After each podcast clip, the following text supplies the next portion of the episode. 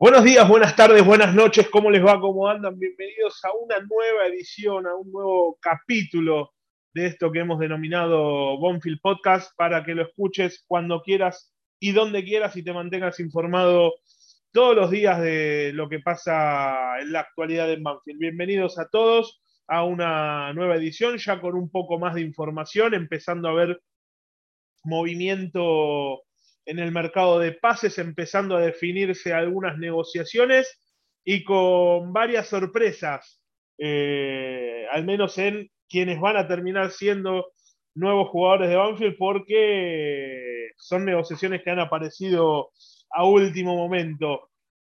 Ya en, segunditos lo voy a presentar a, quien me viene acompañando en esta travesía, que está ahí esperando, terminando de resolver algunas situaciones personales y, ya le voy a estar dando el pase porque él también se quiere informar, al igual que todos ustedes que están del otro lado y que nos vienen acompañando ya y escuchándonos, eh, como decimos, cuando puedan y donde quieran.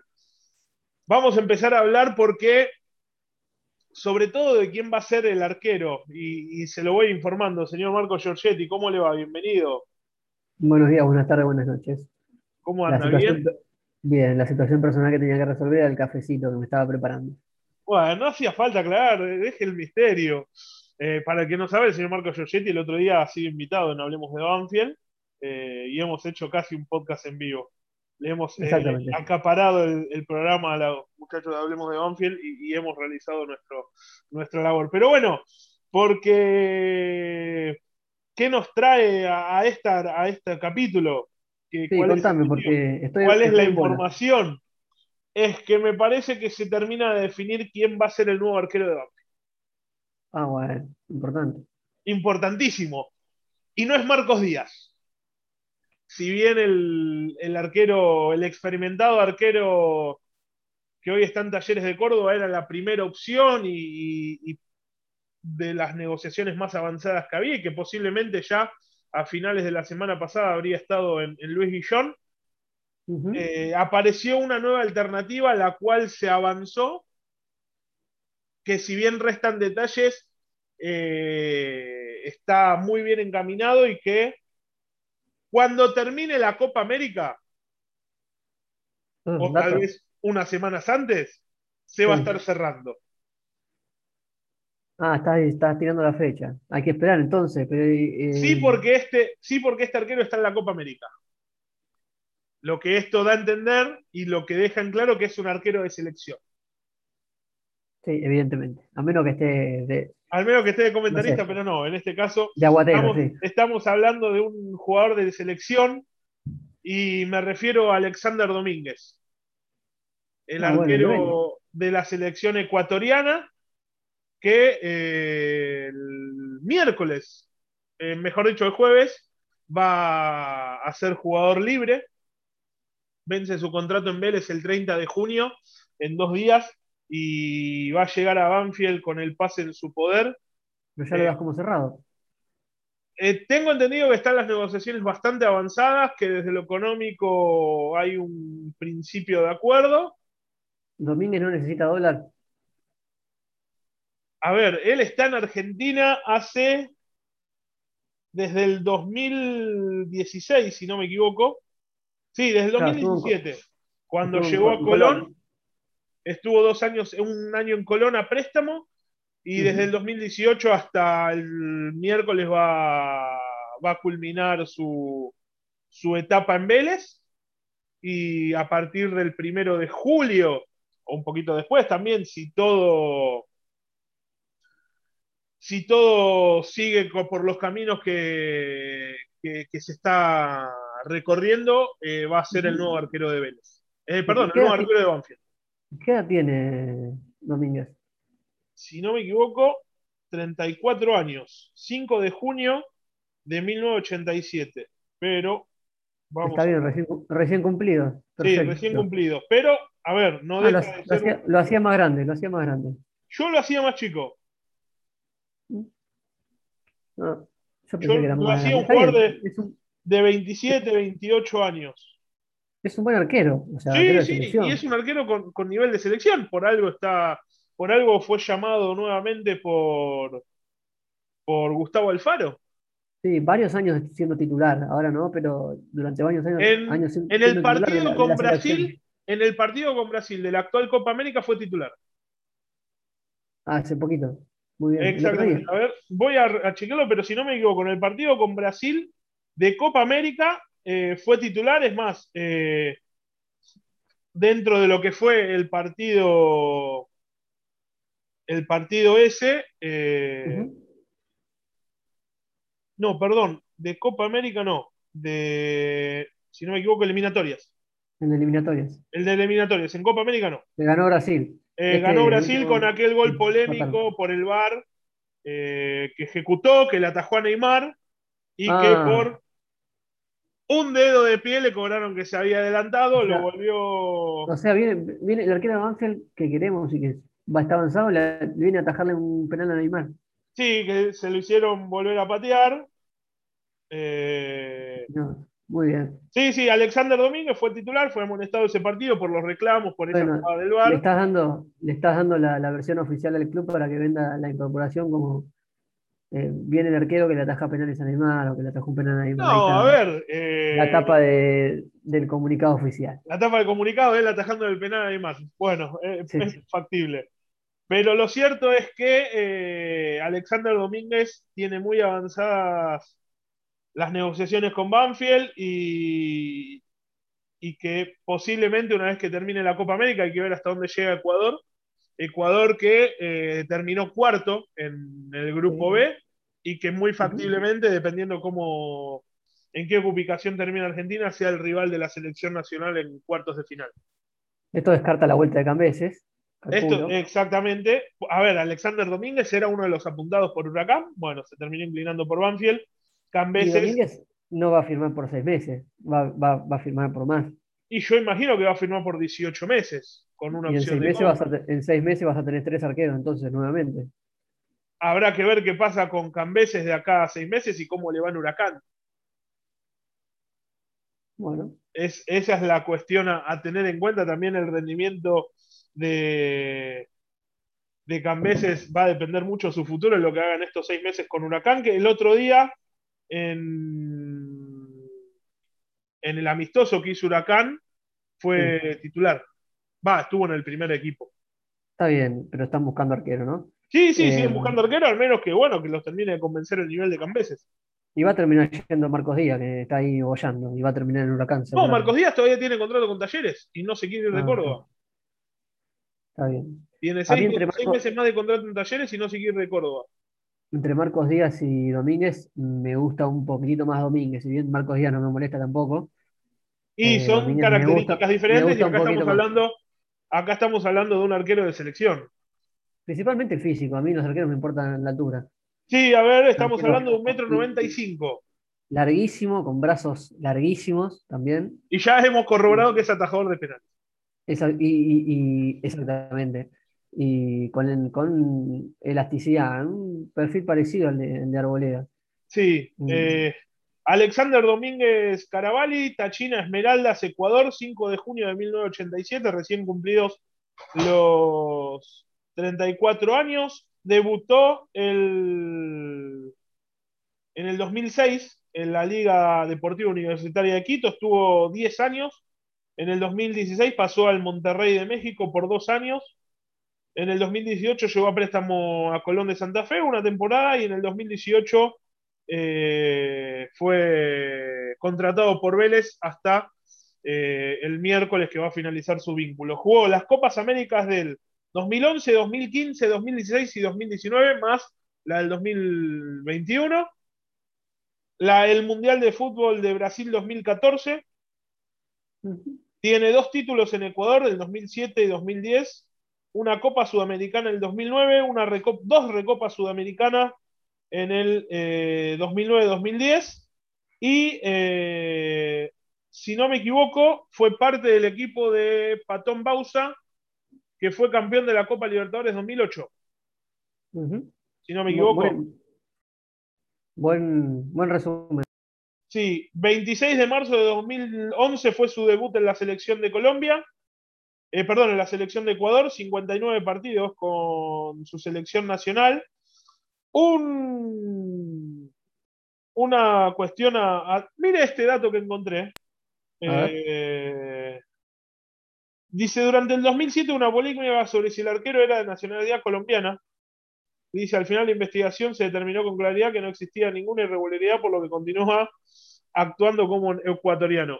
Mire esas cosas que aparecen. Cuando ah, o sea, no sabían, no sabían a dónde había nacido. Claro, no sabían. Se había, olvidado dónde había nacido. Sí, a ver. Obviamente, eh, no, no, estamos exentos, obviamente, a la información que aparece, que en, lo que fue la Copa América 2019, eh, Domínguez fue expulsado de la selección de, Ecuador por un año eh, a raíz de lo que había sucedido en el, en el hotel donde estaba hospedado Ecuador, el famoso caso del piso 17, y recién fue eh, citado nuevamente ahora por eh, Gustavo Alfaro para lo que eran las eliminatorias eh, y para esta, esta Copa América. pero bueno. Bueno, yo creo que es un nombre interesante. Sí, para mí también. Que aparezca rápido. En fin, está apuntando a un arquero en caso de traerlo y no tener que usar a, los propios. En caso de Cambese y Altamirano, un arquero con cierto renombre para lo que es el fútbol argentino, traer un arquero que está en la selección actualmente, es una contratación interesante. Y que a la edad que tiene, a la edad que tiene, por ser arquero, me parece que todavía tiene poder de reventa. Sí. Sí.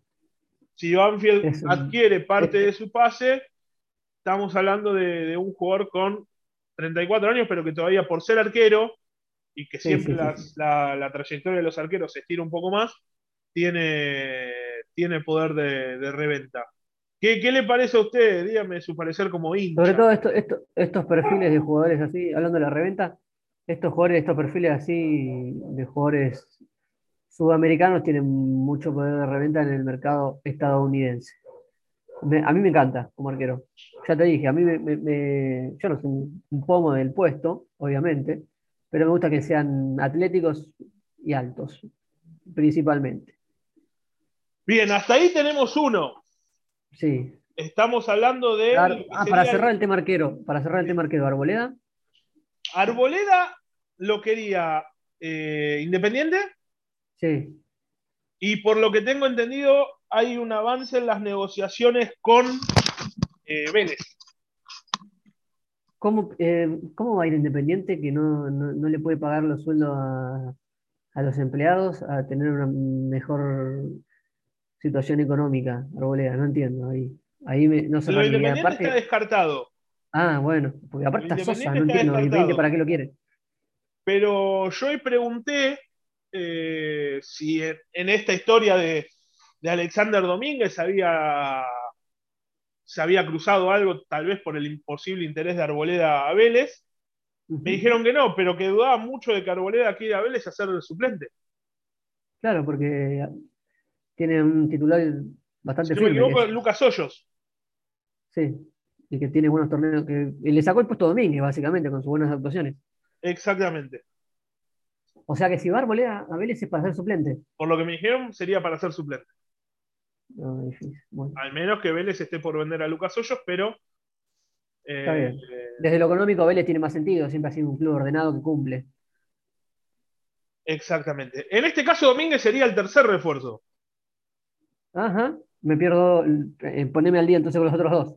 Bien, el primero es Gustavo Canto, este central lateral zurdo que viene de Patronato de Paraná que hoy ya se realizó los estudios médicos en este día lunes y que posiblemente mañana martes ya se esté sumando a los entrenamientos. También va a firmar por 18 meses y va a ser la primera incorporación de Banfield. Este, lateral, este central lateral que llega por expreso pedido de Javier Sanguinetti me parece más que para jugar de central, para hacerlo como lateral. La verdad, no tengo visto a Patronato en todo lo que va del año, eh, ni del año ni la Copa Maradona del año pasado tampoco. No coincidió con Banfield en la zona en ninguno de los dos torneos, así que no lo miré. Eh, y no sé cómo juega este chico. Bien. Y el otro, el que eh, logró destrabar su situación con Belgrano de Córdoba, es Valentín Barbero. El viernes hubo una reunión en la que se terminó de definir su salida del Pirata Cordobés, un mediocampista de 20 años. Dicen que es la nueva joya del conjunto de, del conjunto pirata del barrio Alberti y que a mediados de semana, finales de semana, va a estar llegando a, Buenos Aires para realizarse los estudios médicos correspondientes y sumarse como la segunda incorporación de Banfield. Pero es suplente en Belgrano, esa parte eh, no la No, era titular en Belgrano. Ah, es titular, perfecto. va a venir a ser alternativa acá a Banfield. Payero. Va a ser una alternativa de Payero, Payero que completó la semana de entrenamiento, él y Agustín Ursi, con la selección argentina y que en estos próximos días ya tienen que estar viajando a, Tokio para sumarse a la Villa Olímpica, pensando en lo que va a ser el 23 el debut en, los Juegos Olímpicos. Y si, es que queda. si es que queda. Si Payero, se va, no lo tenemos un mes entero. Si Payero, eh, ya no lo tenés.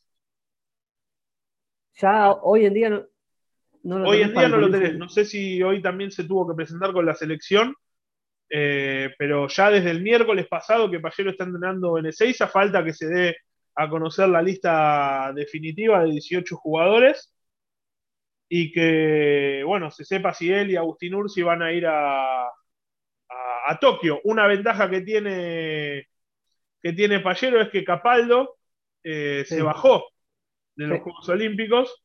El Salzburgo de Austria no, lo autorizó, entonces es un jugador menos eh, para esta lista de 18 que si no me equivoco tiene, lleva dos o tres suplentes, es decir que en total serían 21, tres suplentes para ante cualquier eh, situación que pase poder, poder cambiar y, rearmar la lista.